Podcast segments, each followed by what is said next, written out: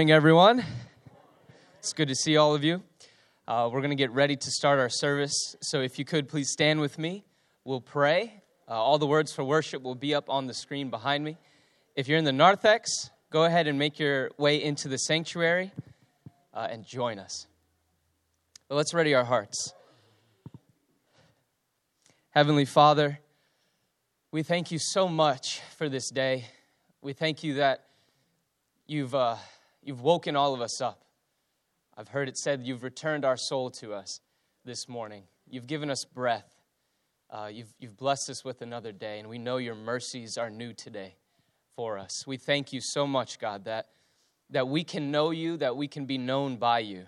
And we thank you for the sacrifice of your Son, Jesus. We ask, God, that you'd just be in our midst powerfully this morning. We ask that you'd speak to our, our minds, to our souls. We ask that you would minister to us as we minister to you. Lord, I, I pray for your peace and comfort over us so that we can worship you uh, unashamedly, with our hands lifted high, with our voices lifted high, focused on, on you, the most important thing. We love you so much, Father. Uh, we thank you and we pray in Jesus' mighty name. Amen. Let us worship.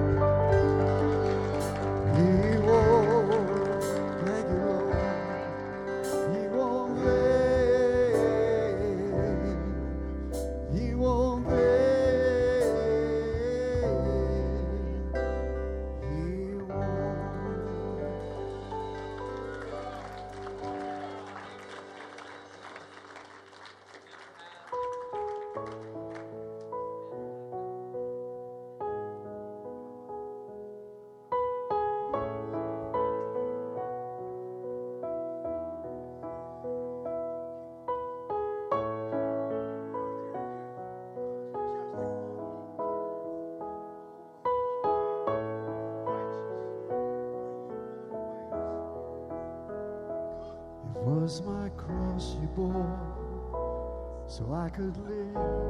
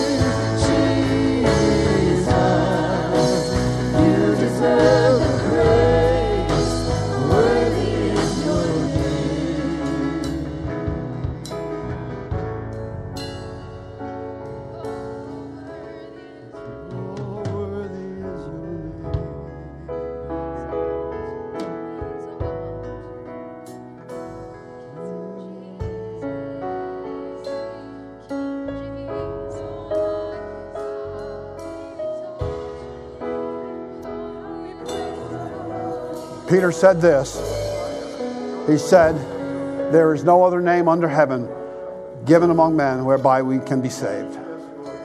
There's only one name, and that's why that name is worthy. There's only one name. Come on, take a moment before we go any further and just simply say his name, Jesus. Come on, say it with me Jesus.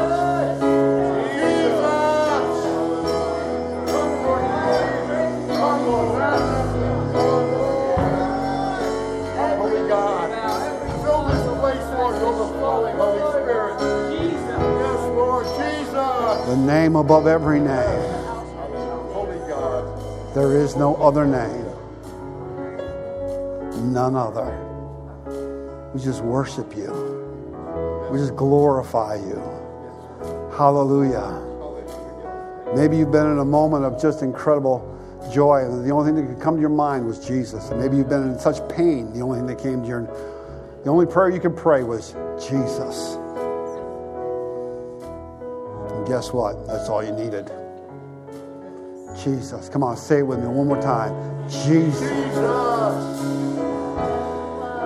Yeshua HaMashiach.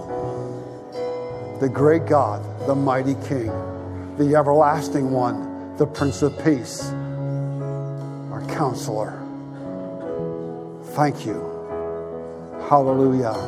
Remain standing with me. Chaplain Maxwell is going to pray for submarine for this month. We take every month, we pray for one of our submarines or some other slice of our military. We pray for them. So let's pray for the men and women, families that are attached and part of this boat. Come on, let's pray. Chaplain. Hallelujah. Let's pray with understanding. Be in the mood of prayer. Meditate upon the word of God and pray through your spirit for Newport News. We have to pray with understanding, know what is going on, so that we can pray the right prayer for them. And this morning I was just looking through Pastor Brad's Facebook page, and I saw that he something he put there that we should pray that the name of Jesus will break every chain in our life. That was my hook. And I was led for us to pray for new news. Remember that every boat that is built is built to go out and do something for the country. So whatever is holding them is a chain. And we know that the name of Jesus Christ, yes, indeed, can break every chain. So this morning, you and I are going to agree and pray that whatever is holding them back, that could be a spiritual chain, should be broken in the name of Jesus. We understand that in the book of Acts, when Paul and Silas were praying and singing hymn to the Lord, there was an earthquake, shook the foundation of the prison, and Bible said all their chains were loosed. Jesus is the same yesterday, today, and forever. So he did it for them, and he will do it today in the name of Jesus. So at this time, Father, we thank you for your glory. We thank you for the life of Newport News, Jesus. We thank you for the crew, the leadership. We thank you for the authority that oversees them. We thank you for all the support available to them. We thank you so much for the support of their family members who are also in the same condition with them, in their place of uh, their place of distress, place of uh, uh, uh, depressed, the place of stagnation, retrogression, the place of uh, things that makes them not happy. You give them a family that support them. So we also thank you for their life. Lord, at this time we pray that you grant the leaders of Newport News the wisdom, the knowledge, the courage, the understanding, my Lord, to make a good decision for this crew, my Lord. And whatever they are, they are in the face at this time, you visit them, my Lord, in your special way in the name of Jesus. We pray that any chain that is holding them back, in the name of Jesus must be broken today in Jesus' name. Lord, we set them free to go out there and defend the country, oh Lord, as they are supposed to do in the name of Jesus. They want to go out there, my Lord, whatever has been a hindrance, oh God Whatever is drawing them back, oh Lord, causing them, oh God, to be in a stagnant position, Father, release your power, release your strength, uh, release your might, oh God, the name of Jesus that break every chain, O God, reach out them right now wherever they are and cause a miracle to happen in the name of Jesus. Father, surprise them, oh God, with your move, Father. We curse every chain hanging on their neck, hanging on the family's neck, hanging on the leadership, both spiritual and physical. Lord, you can do it all. So we come before your throne of power this morning. That Lord, reach out unto them, O God, and help them, O God, in their problems and their situations in the name of Jesus. Bless their handwork, bless their family, O God. Give them patience to endure all that they are going through at this time in the name of Jesus, Father. And bless them with success, O God, so that tomorrow by this time, my God, there shall be a great news, my Lord, in the name of Jesus. Bless them with your presence, oh God, with your grace, with your might, with your strength, in the name of Jesus. And I know that you that hear the prayer of a righteous man, my Lord, you've heard us and there shall be a miracle and respond. Thank you, Father. In the name of Jesus, we pray. Amen. Amen.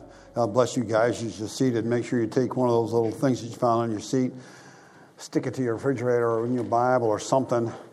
I know most of our Bibles are now phones, but you know, take a picture of it or something and pray. Hallelujah. You know, that very first song when I came in and you guys were singing that, that song, I leaned over to, to Maxwell, and I said, Hey, when we go to Ghana, if they don't know this song, we're going to teach it to them. Then I realized what I said. I don't think either he or I are capable of doing that, but we'll get somebody. so, Gifty, when you go to Ghana in March, find out if they know that song and give them heads up. We're coming with it, all right? Anyway, hallelujah. Good to see all of you and Pastor Brad. If I haven't met you, looking forward to meeting you after, after the service, if at all possible uh, at the chili cook-off or something. So this March, Seaport will turn officially 35, and uh, so it's um, it's uh, it's been quite a ride. So what we've been doing, we started is just uh, last month. We just give you a quick snippet. We're going to give you a two and a half minute snippet right now by a video that Lindsay put together that shows you some. Just this is so just a quick glimpse of so much of the outreach. Every, every month, we're going to take a different topic. This topic is outreach, and you're going to see all kinds of things that this church has done in the way of reaching out to the community, and we haven't even begun to touch it. So, anyway, let's watch.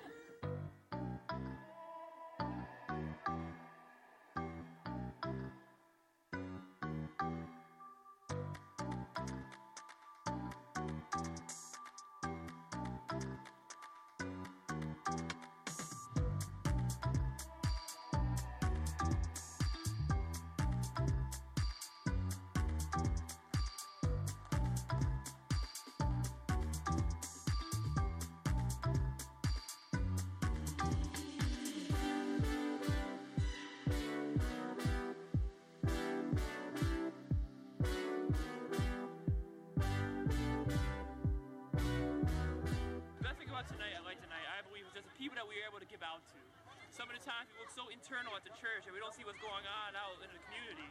So tonight we had almost 800 to 1,000 people here tonight. We were able to hand out 800 to 1,000 bags of candy. And we were also hand out, we handed out 900 hot dogs today. And I think giving to our community and doing what we have done is such a great thing. It's an awesome thing that we're going to continue to do. We're going to show the people that, that Christ loves them, the church loves them, loves them, and we love them.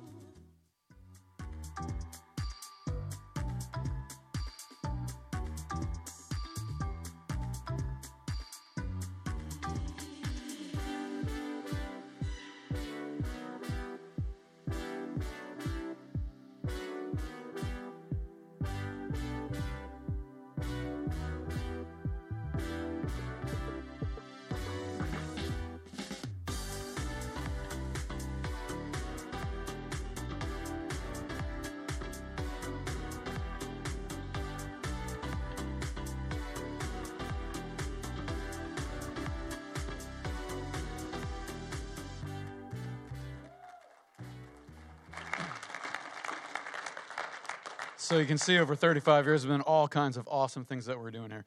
And anyways, I'm Pastor Chris, and we just want to welcome you to church this morning. We do that around here by honoring you, by clapping for you. So welcome to church this morning. But of course, we don't want to just clap for you, right? We want to truly connect with you. We're a family. And the easiest way for you to connect with us is for you to text the word welcome to the number that comes up on the screen. A small link will come back to you.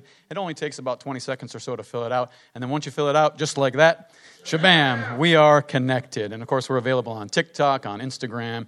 We, uh, if you just want to email the office staff, it's office at seaportcommunitychurch.org. And you guys picked the greatest day of all to come to church for the first time, if that's the case. But we have all kinds of awesome opportunities around here, and we share those through the Church Center app. It's an easy thing to get if you just click that QR code that's on the seat back in front of you. It'll take you to a landing page where you can download the app. But we have some awesome opportunities. And if you haven't figured this out, we are a praying church. We believe in prayer. Prayer changes everything.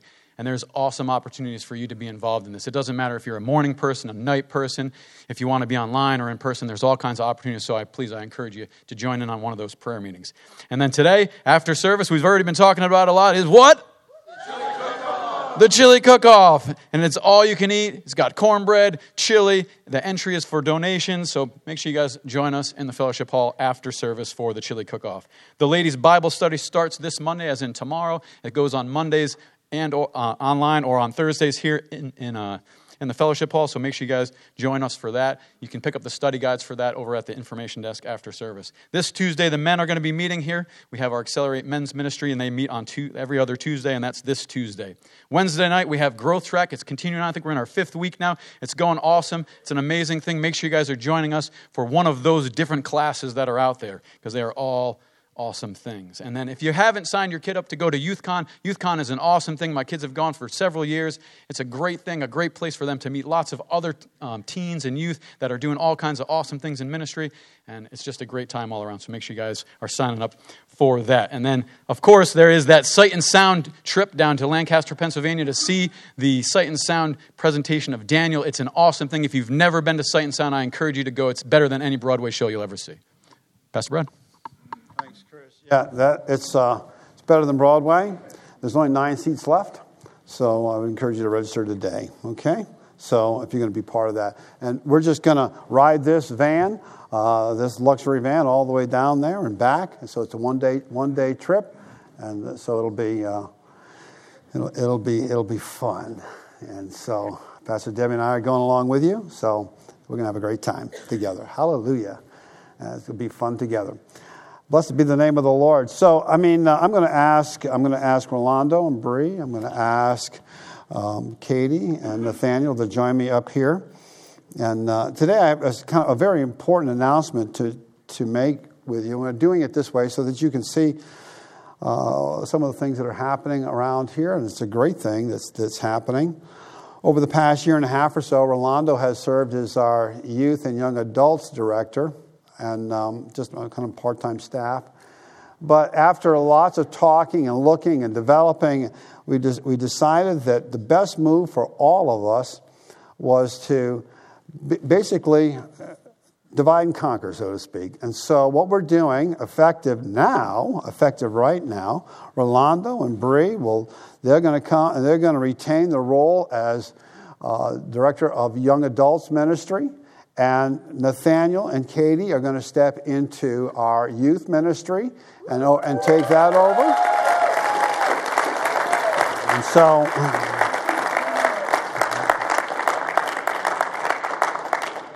they'll, they'll work, they work as a team. They'll work a lot together in both of these roles, but these, these two guys, their wives, are going to give leadership specifically to those respective areas. And I'm very, you know, I'm very you know, this is a great move for the church. It's a great for you, for the church, and for them. It's a great move. Something we've been talking about for a long time, actually, because we could see how this could develop. And so we're excited about that. And um, the other thing I just want to tell you is this.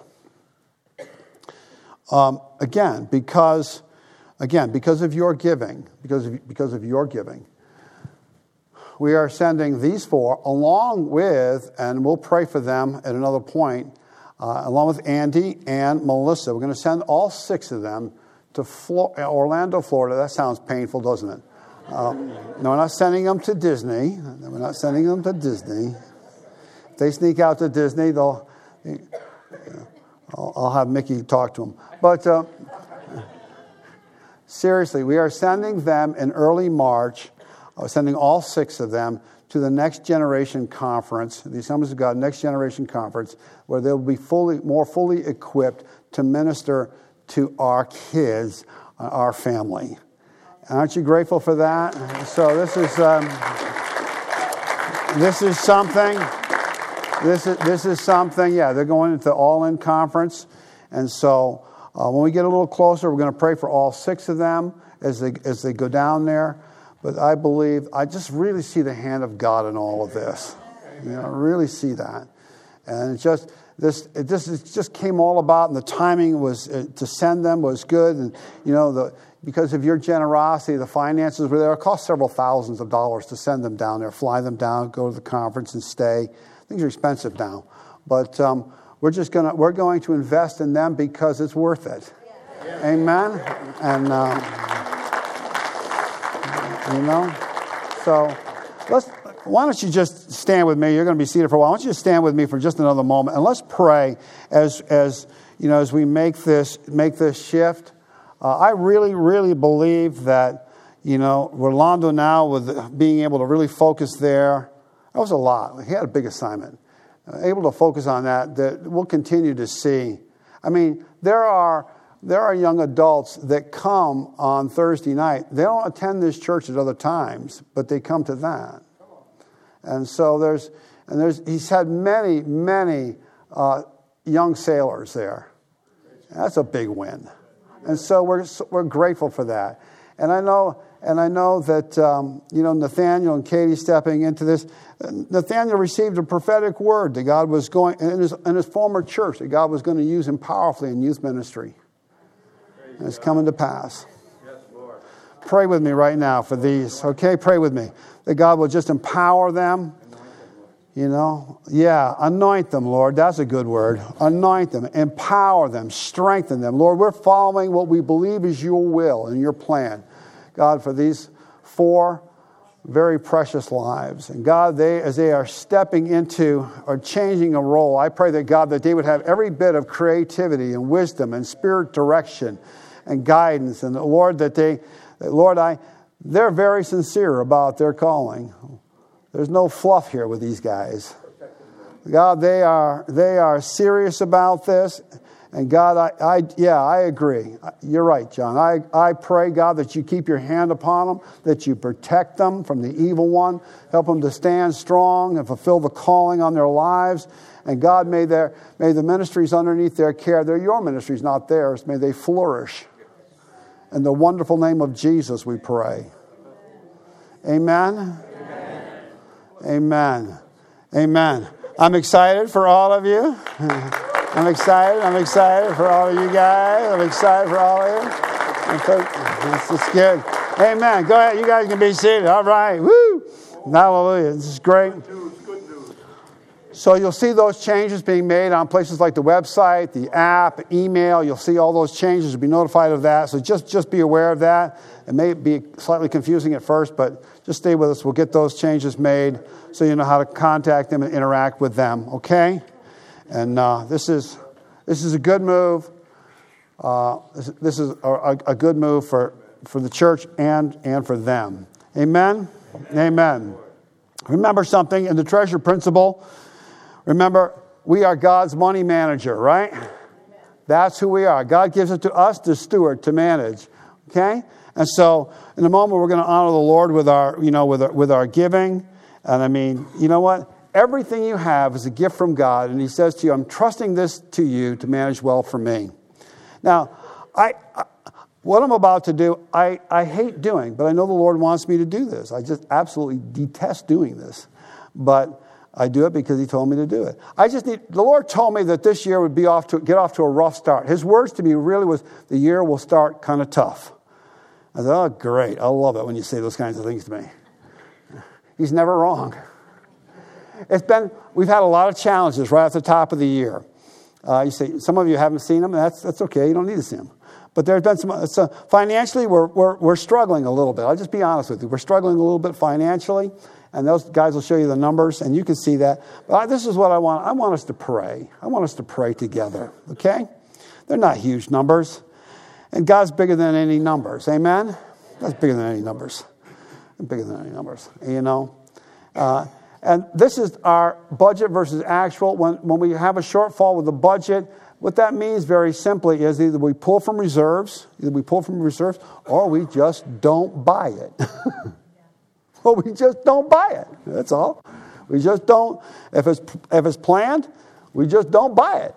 Um, in some cases, so that's how the, the finances here are extremely well managed, and, and eyes on them all the time. So be aware of that.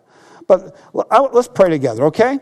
Let's pray together. And this time I'm going to pray. I'm going to pray, as I often do, I'm going to pray that, that, uh, that God just continues to bless you. Those of you that are faithful, because you'll continue to be faithful.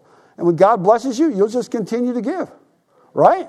And those of us that are learning to tithe, we'll grow in that too. Amen? And we'll be blessed, and the church will be blessed, and it's a win for everybody, right? Yes. Hallelujah. Pray with me. Father, it's our privilege to give. And I do ask you very simply, Lord, you said it, not me. I didn't say it, you said it. Then when we give, it will be given unto us, good measure, pressed down and running over. That you would open the windows of heaven and pour out a, a blessing almost impossible to contain. And so, God, there are many here that have been very faithful to give, to tithe. And I pray that, God, you pour out blessing into them because you know what they'll do. They've been faithful before, they'll be faithful now. Those of us, God, that are learning to give and maybe find it somewhat challenging and hard at times to do so and, and uh, maybe struggle, God, help us to take steps of faith. Help us to grow in generosity and faithfulness. And God, so that you can bless us with more. That's your plan. We commit this to you. Lord, you've blessed this church in so many ways, and I'm so grateful. Grateful for generous people. And God, just bless them immeasurably. Thanks, Father. Amen? Amen. Amen. You should say amen to that prayer. Hallelujah. There's lots of ways to give around here. You can see that up there uh, on the screen. The guys will bring that up, and you can see ways to give. You can go kiosks, little giving boxes out there. You can do that, or you can, uh, you know, go on the app. The app is probably the best way to give, or text in church. So lots of ways to give. So thank you, thanks so much. I'm going to release the youth. All of the youth are leaving now, and uh, they're going out. They can go out the back and down the hallway. You're going into the fireplace room, or you can go straight across the hall to the fireplace room. Either way. All of you are going, high schoolers, middle schoolers, everybody's going to the fireplace, not the fellowship hall. I know you wanted to get a jump on the chili, but no way. Hallelujah. Hallelujah. Every media outlet, every YouTuber, every social media influencer, they would have all been there in those days. Every single one of them would have been there. I mean, it had caught such fire and the news had spread so far so fast. It was just amazing what had taken place there in a short period of time. But there was really only one who was caring about recording it, and this was sometime later. Luke the historian, the, the physician commissioned by Theophilus, he tells us in the book of Acts and of the apostles, he, and, and just in a short few chapters, he tells us about how that Jesus ascended from the Mount of Olives and, and promised to return. He, he records Jesus telling the disciples, the apostles, to go into Jerusalem, which is just a short distance from the Mount of Olives, and wait for the promise of the Father. Didn't even tell them what that was exactly. The guys decided that, you know, maybe they should uh, fill in Judas the betrayer or traitor spot with Matthias. They do that. And then when we get to the day of Pentecost in chapter 2, 50 days after Passover, when Jesus was crucified, you know, there are 120 of them in the upper room, and the promise of the Father comes. The Holy Spirit comes with incredible power. There's the sound of wind, there's the, the appearance of fire. Uh, suddenly, 120 people speaking languages they'd never learned. And then, of course, Peter stepping forward and preaching an intense message where 3,000 people come to faith in Jesus and are baptized in one day.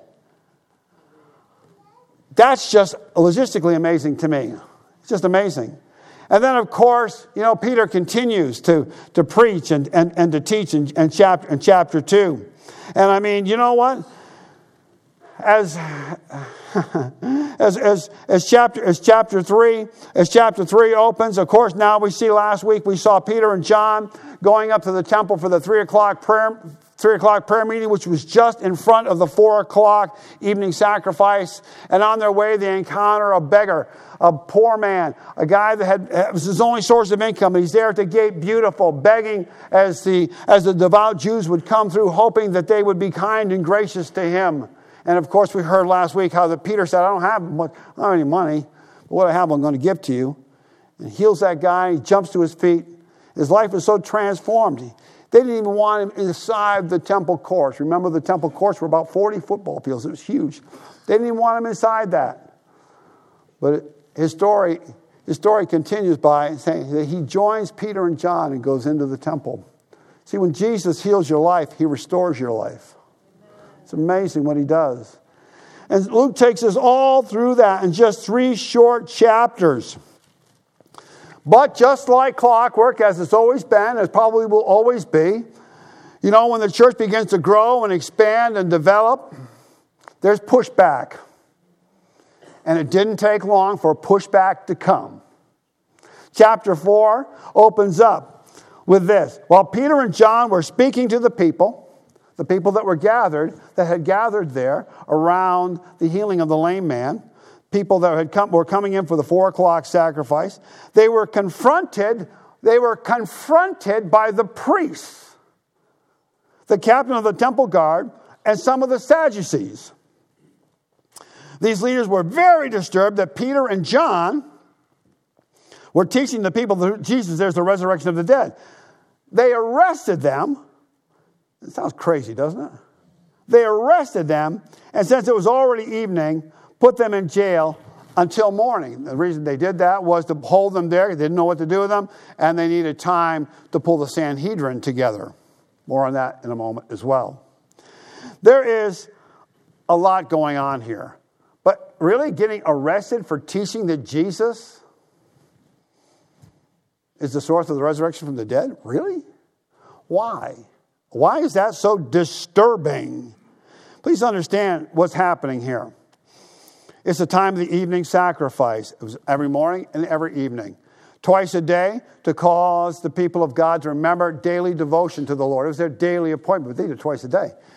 And it was, it was designed to bring them into a state of awareness and um, continual forgiveness, mercy, grace, relationship. It was all designed to, to do that.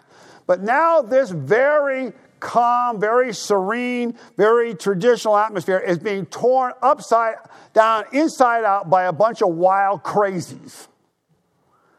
Picture that. Now, picture that, okay? Please understand something. Religion, for the most part, religion almost always cares more for performance and tradition than it does for meeting the needs of humanity. Just remember that, generally speaking. Generally speaking. So here we are. Obviously, there's a large number of priests on the temple ground. The, the, temple had a lot of priests. It wasn't just one, they had lots of priests. There was a lot, lot of things going on there, carrying out various, carrying out various duties. But also, Luke also says that the captain of the temple guard was there. There were several captains uh, of, the, of the temple guard. Their job mainly was to keep order to keep chaos like this from breaking out, to make sure that religious law was enforced. Uh, if there was anybody that was in places that they shouldn't be, because there are places that you should be and you shouldn't be there in the temple, make sure that you were in the place that you needed to be. Uh, much of like any kind of security guards would do today. And they were, and the captain of the temple guard was front and center because this is his zone. Okay? And so he's, he's front and center. Now, it's interesting to note that this guy, now there were a lot of captains that had, that had duties there, but it is quite possible that it was this guy or one of his contemporaries that Judas had consulted with only only seven or eight weeks before that and conspired to betray Jesus. It was possibly this same guy or one of the fellow captains. It was one, it was one of those guys that had gone into the Garden of Gethsemane, also just a short distance from the temple outside the city, and had actually arrested Jesus. It, possibly one of those guys, okay, that, that was there. Because now they thought the big commotion with Jesus and all of his antics was done. They're about to find out it's going to get a lot worse for them. So what happens is now, okay, so there's priests, there's the captain of the temple guard, and then there's this group of people called the Sadducees. I like what one guy said. They are sad, you see, because because they did not believe in the resurrection of the dead. They did not believe in anything supernatural. They believed uh, in, the, in the law of Moses. They were very different from the Pharisees. They were one of the four primary sects of Judaism at that particular time the Pharisees, the Sadducees, the Essenes, and the Zealots. But th- these guys were prominent.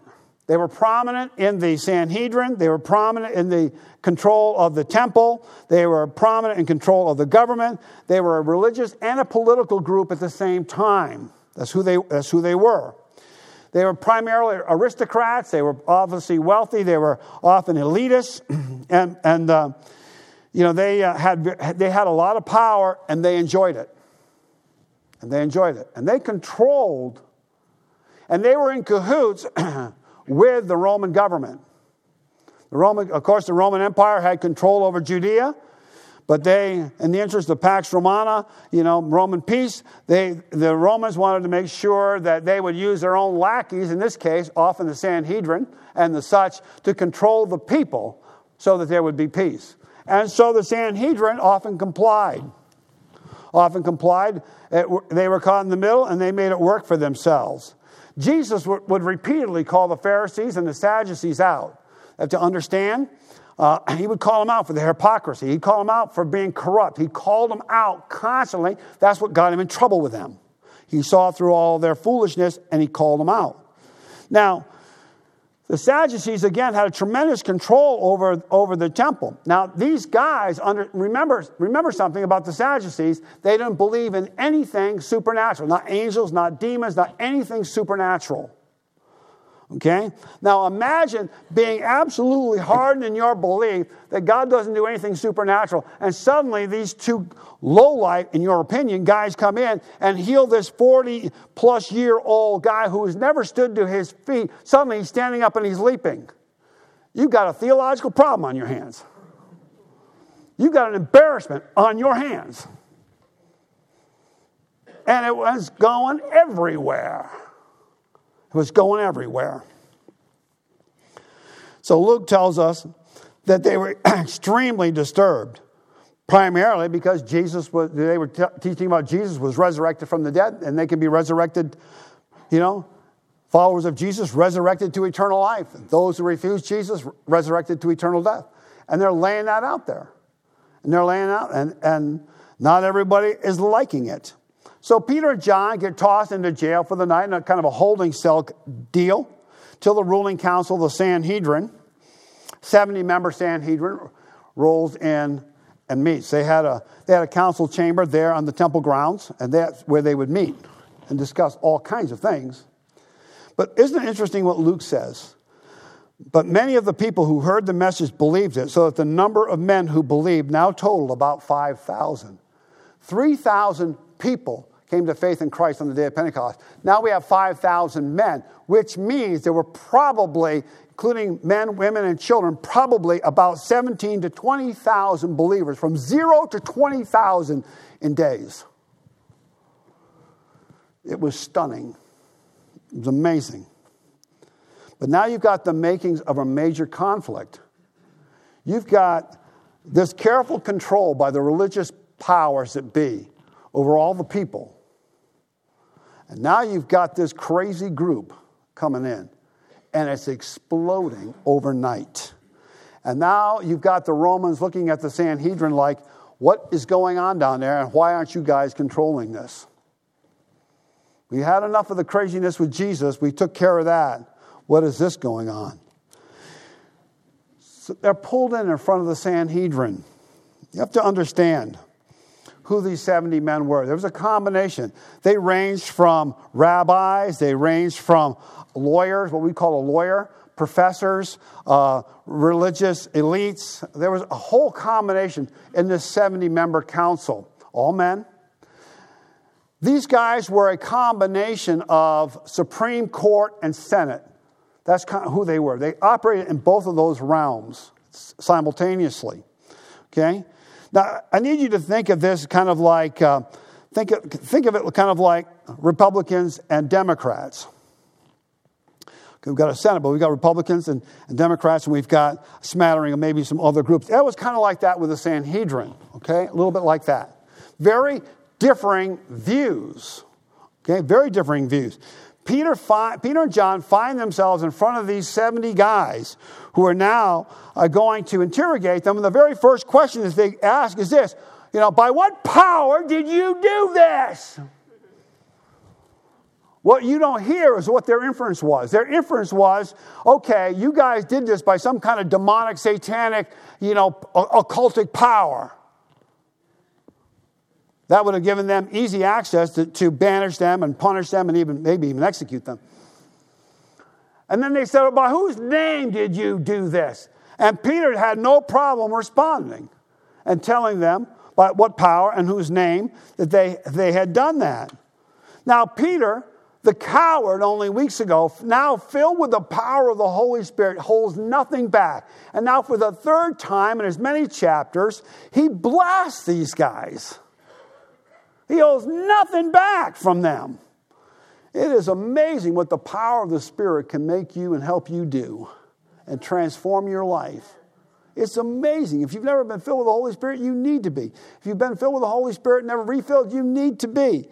Hallelujah. So this guy, Peter, speaks truth to power like has never been spoken. My word. Third time, he says, You guys crucified Jesus. Now, it was actually the Romans that physically crucified Jesus. Crucifixion was a, was a Roman form of execution, but the Sanhedrin did not have the power to carry out capital punishment. So they basically used the Romans to execute Jesus because they couldn't do it. They kind of manipulated. It was kind of a you know symbiotic kind of a thing that they had going on to make to keep the peace. Supposedly, it really wasn't about that. It was Jesus showing their hypocrisy. Is what made those guys so mad and, and threatening their power. That's what made them so very mad. What Peter was about to do in speaking to the Sanhedrin was downright dangerous and he knew the power and the character of these men, and he didn't hold back. Did not hold back. It's amazing. Read that, what he said to those guys. It's pretty stunning when you think about it. But he speaks the truth with power. Let me say something to you today about this. The Spirit's power the power of the baptism, the infilling of the Holy Spirit comes upon us to give us boldness to share the truth of the gospel. That's the whole emphasis of the book of Acts. Okay? I mean, the Spirit's power. I mean, you know what? Uh, we, a lot of us live in, in the fear of offense. We're, we're in a pluralistic society, and we're afraid that if we share our faith, that somebody could get, could get offended. And, and uh, guess what? The gospel is offensive. It's offensive to the sin of men. It's offensive to their minds. It's offensive. And Paul even said that in Corinthians. You know, the cross, the preaching of the cross, it's offense to people. And we live in a culture where you're told, well, you're going to offend somebody.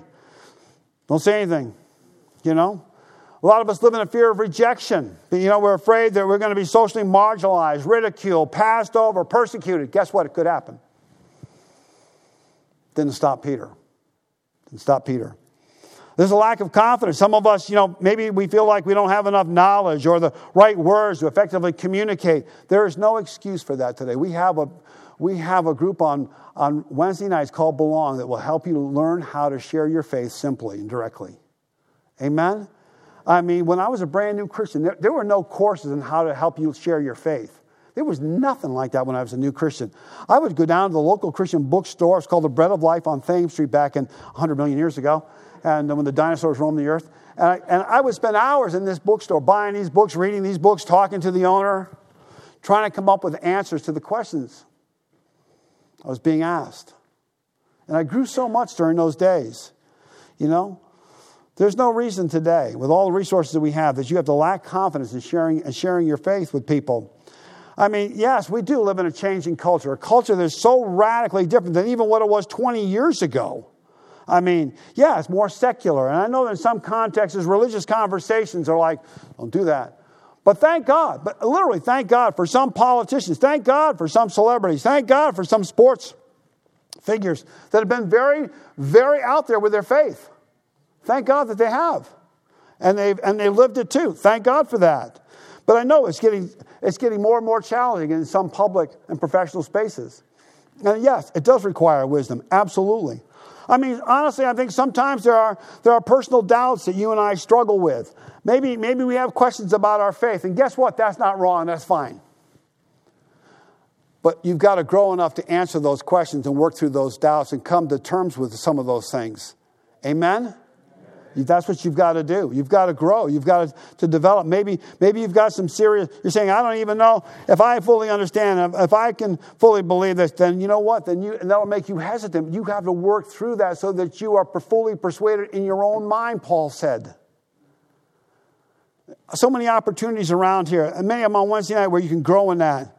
Maybe you came from a church that's, that's inward focused. You already saw a video that showed you we're not inward focused. We're not focused on just making good services for Christians to come to every week. We want to do that, yeah. We're not interested in just having good programs for Christians, although we do all kinds of things around here. Chili cook off. I mean, hey, there you go. We do all those kinds of things and a lots more. But guess what? Our eyes are still on the mission field. And if you've never been to that mission board, you need to take a look at that in that hallway. 43 missionaries. Our eyes are still on how are we going to reach the lost in this community. Maybe you came from a church where they never talked about that. They never talked about reaching the lost. Uh, let them go to hell. Or everybody goes to heaven. That's a lie.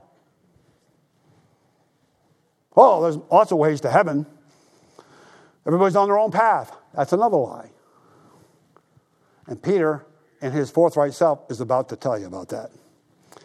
But you know what? In all of this, in all of this, you know, I mean, the power of the Spirit comes upon us. And I know, I know, I know what it's like. I used to fly, used to be on an airplane, and you know, you could have a conversation with somebody next to you, and it was no big deal. Now everybody is lost in their headphones and their screens, and it's an offense almost to try to talk to them. I get, I get it. Again, it's rare that you hear a conversation on an airplane these days or on any kind of transportation because everybody's just like, you know? And I get that.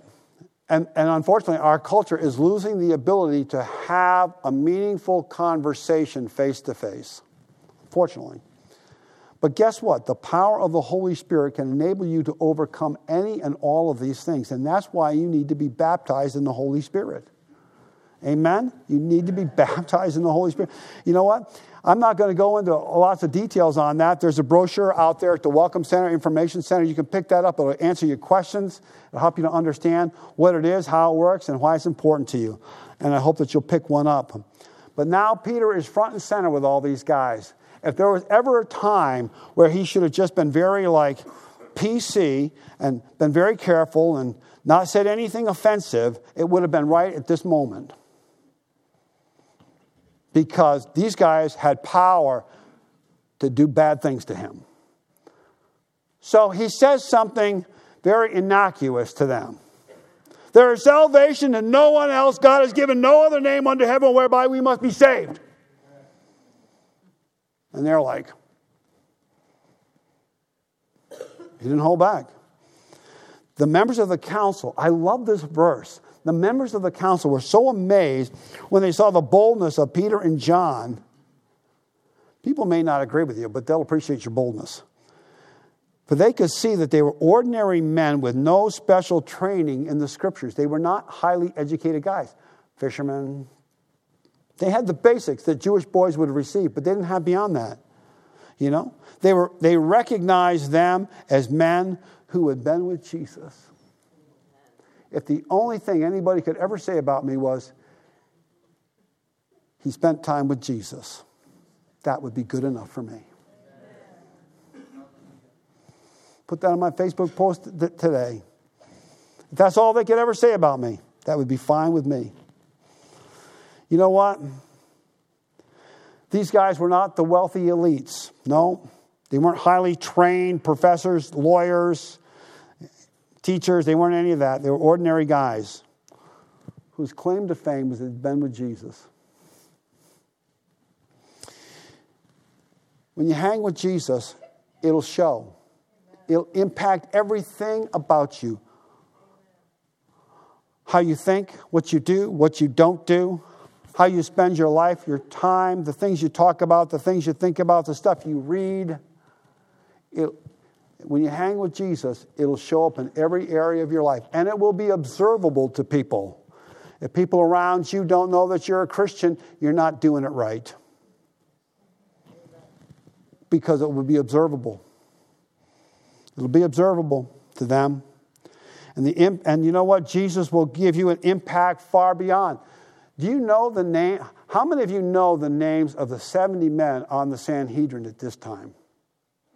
I can give you four, but you all know Peter and John, don't you? Yeah. Why do you think it is that the enemy of your soul works so hard to keep you from that daily appointment where you spend time with Jesus? Why is it that, you, that he works so hard to keep you from coming to any one of Seaport's many prayer meetings? Why is it that he works so hard?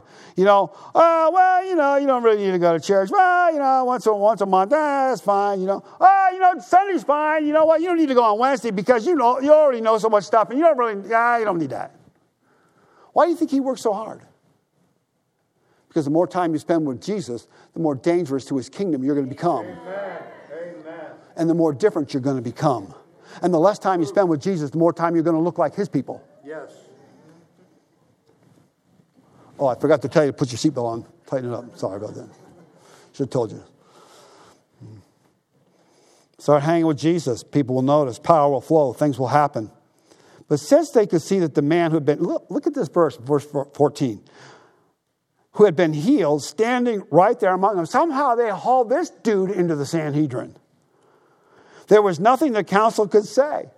Don't you love it? God sometimes will shut people up. They just shut them up. So they ordered Peter and John out of the council chamber and conferred among themselves. Now, I don't know how Luke got this highly secretive and privileged information. Somehow he got access to it from somebody. He got it from somebody. What should we do with these men? They asked each other. We cannot deny they performed a miraculous sign. Everybody in Jerusalem knows it. You love that? But to keep them from spreading their propaganda any further, we must warn them not to speak to anyone in Jesus' name again. So they called the guys back in, called them back in, commanded them never to speak in the name or teach in the name of Jesus again. That went well.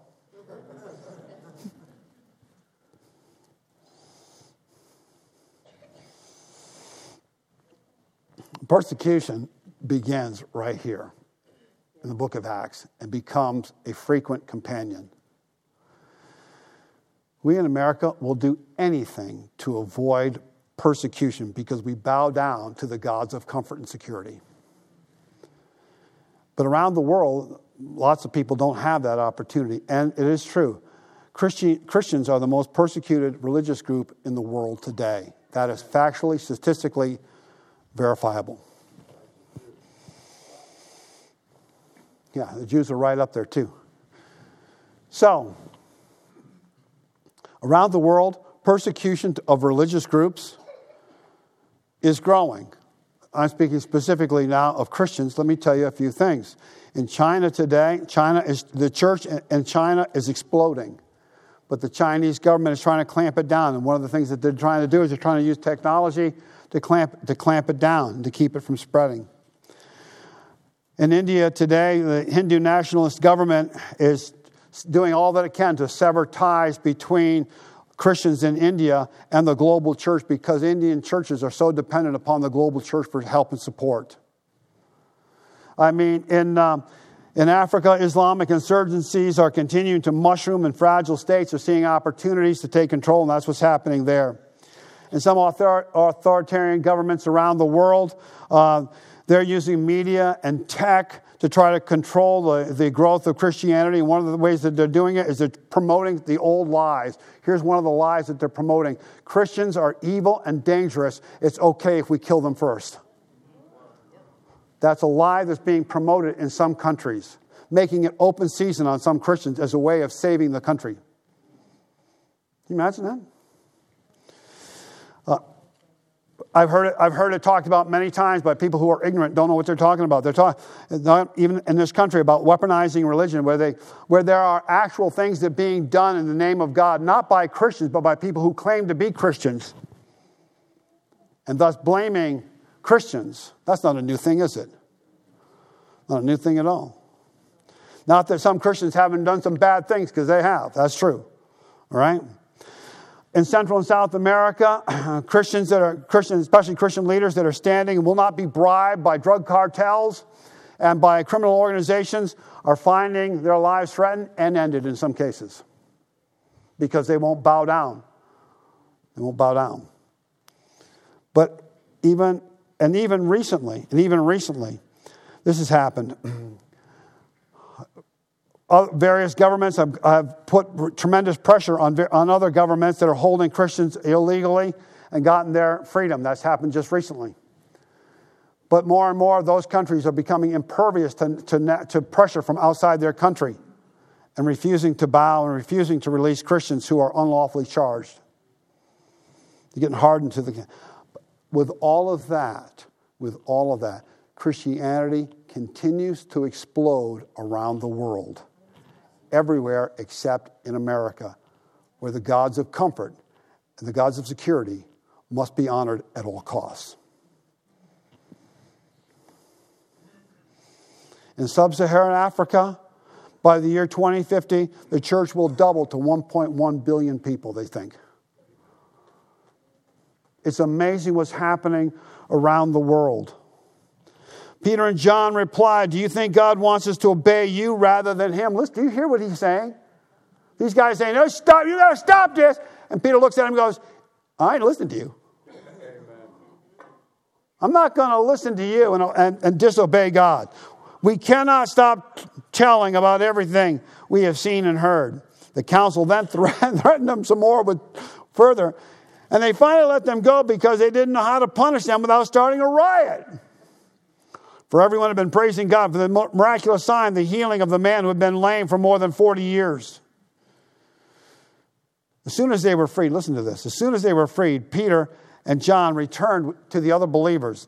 And they told them of the leading, they didn't start an activist campaign. They would go back to the church and they begin to pray. Tell them what happens. When they heard the report, all the believers lifted their voices together in prayer to God. And now, O Lord, Hear their threats and give us your servants great boldness in preaching your word. Stretch out your hand of healing power. May miraculous signs and wonders be done through the name of your holy servant Jesus. Basically, they were saying, Game on, baby. After this prayer, the meeting was shook. It sounds like the building literally shook. I've never been in a prayer meeting like that. I'd like to go sometime. Yeah, yeah. If this building shakes, don't worry. You see, the, see those green sidewalls? There's great big ties in there, great big steel rods to keep the building from falling down in an earthquake, the earthquake ties. Really, seriously. So if the building shakes, don't worry, it's not going to fall down. The designer's already equipped it for a prayer meeting that shakes the building. The meeting shook and they were filled with the Holy Spirit and they preached the word of God. See what, now you see what's happening here? Immediately they go back to the church they believed God was in control and planned this for his purposes. Did you hear that? Read that. I didn't read it to you, but you can read it for yourself. Prayed for boldness and preaching. They didn't pray for freedom from trouble. Did you hear that? The persecuted church around the world will often will say, don't pray that the persecution stops. Pray that we're faithful underneath it. I don't know if I could pray like that challenge to me. They prayed for boldness. They asked for healing power, miraculous signs and wonders. They recognized it was by the power of the name of Jesus, not some other name. It wasn't coincidence. Prayer for boldness brings the filling of the Holy Spirit. They, they, God, they said we need boldness and the Spirit come upon. When you're praying for the when you're praying for the baptism of the Holy Spirit, don't pray for the baptism of the Holy Spirit. Pray for boldness to live for God, and then that will come. That will come. They preached boldly. Okay, I'm going to tell you a story, and then we'll wrap up. My friend Christopher Alam, who I referred to last week, shared this story. It gripped me. He said it was, it was some decades ago, and he was in northern India, preaching a crusade in an extremely remote area. An area that was under the control of a, of a Hindu radical group this uh, Hindu radical group had, had beaten and even killed some Christians and pastors, had burned 20 churches. It was slamming down Christianity. And they had this open air, had this open air crusade, and people were taking their lives literally in their hands by coming to this crusade that they held in the afternoon. They, they did that partly because they, people would have to walk long distances through the jungle and filled with wild animals. They would take their lives in their hands to come to this meeting. But people by the droves came. They came to this meeting under the, under the terror of this group, fear of losing their life, all kinds of things, and they came. I won't go into the first, what happened the first and second nights, but on the third night, on the third night of this open air meeting, Alam says he, he began to preach for the, he began to pray for the lame and the crippled. And he said, the, this is what he said the power of God fell right in front of me, and I saw several lame people get up and walk. I saw a mother pick up her son who was born lame, and the boy began to walk. People were shouting and praising God all over the place. Then suddenly, suddenly I heard a loud uh, in the back of the multitude, and the crowd began to split and make way for a man, making his way to the front from the very back of the crowd. He was walking with his arms held aloft, shouting, Jesus is alive! Jesus is alive! People were shouting, people were crying. Some didn't know what to think. He reached, he reached to the front of the platform, grabbed the microphone out of the hand of the interpreter. Imagine this. The interpreter looked terrified, Alam said. The crowd went silent. And the man began to yell in Hindi, Jesus is victorious. Jesus is victorious. Jesus is victorious. Crowd yelled and screamed and carried on praising God. People were jumping and shouting. Man, then the man walked off, off the platform shouting, Jesus is alive. Said the crowd went completely, went completely chaotic. People yelling and screaming. He said, I've never seen, I'd never seen anything like this. I've never seen anything like this. Didn't hardly know what to do with it. After, after the meeting, after the meeting, he got with some of the pastors and wanted to find out what they knew about what had happened there because he didn't, no one seemed, no one seemed to know, and he didn't know what, what had just transpired there. And the pastors told him that the man who had come forward yelling, Jesus is alive, Jesus is victorious, was the very local leader of RSS, the Hindu extremist group that had beaten, terrorized Christians, and burned their churches. He was standing in the back with his thugs. They had come on the third night with a, with a jeep load or a bus load of his thugs, and they were just waiting. They were waiting to make their move when Alam began to pray. This man had been born lame, and he was there in the back on big crutches. The power of God hit him so that his crutches went either way. And they said it looked like high voltage electricity went through his entire body, and he stood to his feet for the very first time unaided.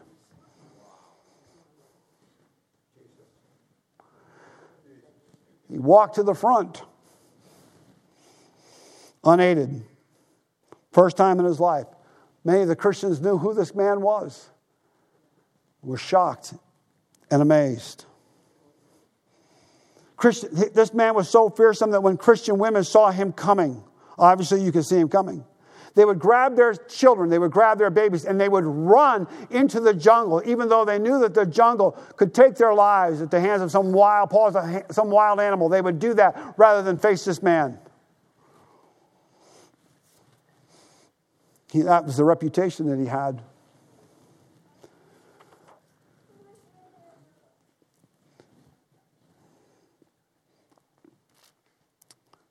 God touched him so radically, so completely. When he came forward, everything changed. Revival began to break out in that area. 70 churches were started of the revival. Churches that were dead and dying were, came back to life.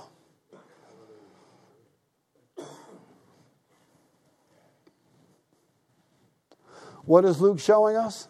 This is what he's showing us. The power of the Spirit enables ordinary people to be bold in proclaiming Jesus. Proclamation can lead to persecution, but to greater impact. He's teaching us that praying for boldness and sharing Jesus is critical. He's showing us that miracles are often God's marketing plan. As I thought about this morning, this is what I thought earlier this morning. This is probably just me, maybe not, maybe it's me, maybe it's Lord. I, I haven't discerned it yet. But I thought of all the needs around Seaport Community Church, and I thought, God, you must be getting ready to unleash one incredible marketing plan. Yes, that, That's what I'm trusting God for. I hope that you. I want you to stand to your feet right now, and I want the band to come back, and this is how we're going to go. This is how the Lord told me to close this service.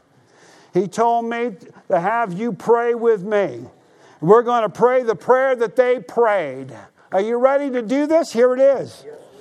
Give us, your servants, great boldness in preaching your word. Stretch out your hand with healing power. May miraculous signs and wonders be done through the name of your holy servant Jesus. Are you ready to pray that prayer? Lord. Yes. Then come on. Then let's do it. Lift up your voices right now and let's pray that prayer. You can see it right up there. Come on. Lord, we're asking you right now to give us boldness to share your word. Don't listen to me. You lift up your voice. Come on. Come on, pray it. Come on, it's up there. You can pray it. Hallelujah. If you don't know, if you don't know what to say, just read that. Hallelujah. God, give us great boldness in preaching your word. Stretch out your hand with healing power. May miraculous signs and wonders be done through the name of Jesus.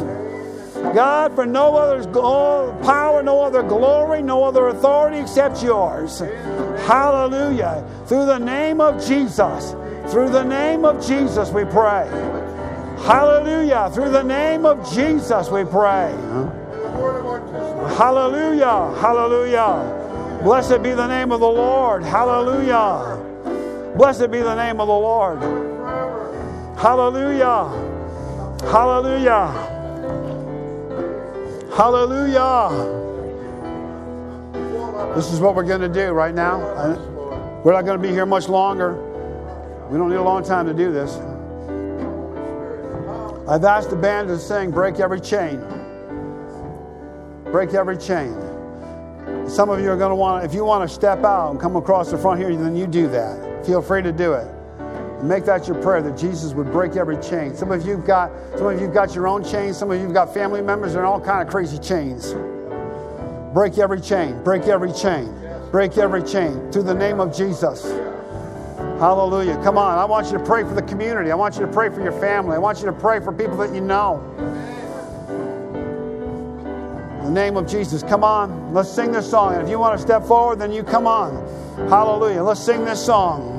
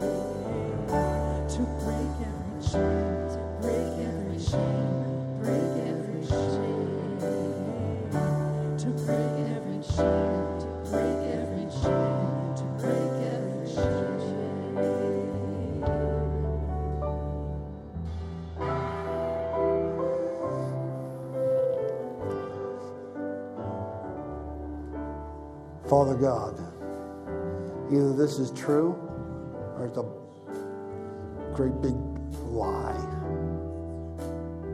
But I know it's true.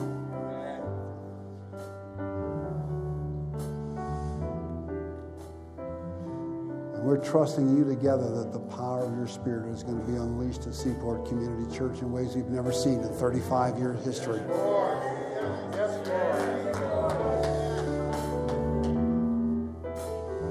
Too many needs here, Lord, for you not to move with power.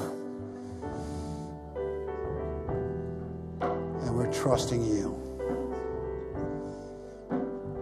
Help us to pray and to seek your face.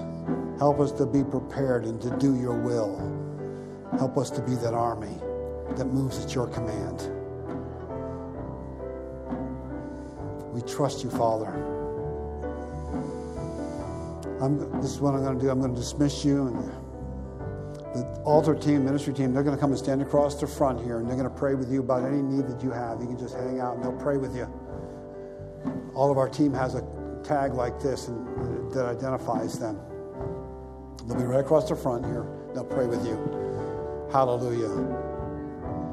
Those of you that are leaving, you go into the chili, chili cook-off. Make sure you pick up your kids first, and then the donation, you just make it at the table out there and then go on in. It's going to be a great time. So I hope, that you'll, I hope that you'll stay. I hope everybody will stay for that. Father God, thank you for this time this morning. We're so grateful for it. Be glorified as we go, and just be glorified, Lord, as the Rangers. God raised some funds for a brand new tent. That's a great thing, too. And so, God, be glorified in all this, we pray. Amen. Amen. As you go, go quietly, please. Talk outside in the narthex and the fellowship hall. If you need ministry, come on right now. One of the teams with these badges, they'll pray with you. Okay? They'll pray with you.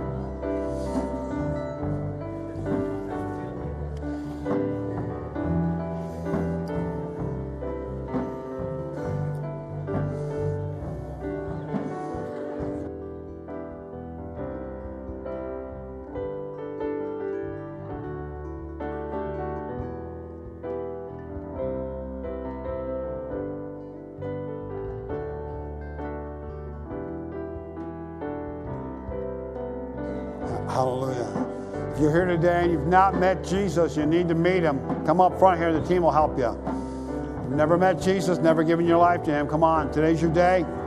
Team will help you. Come on up here.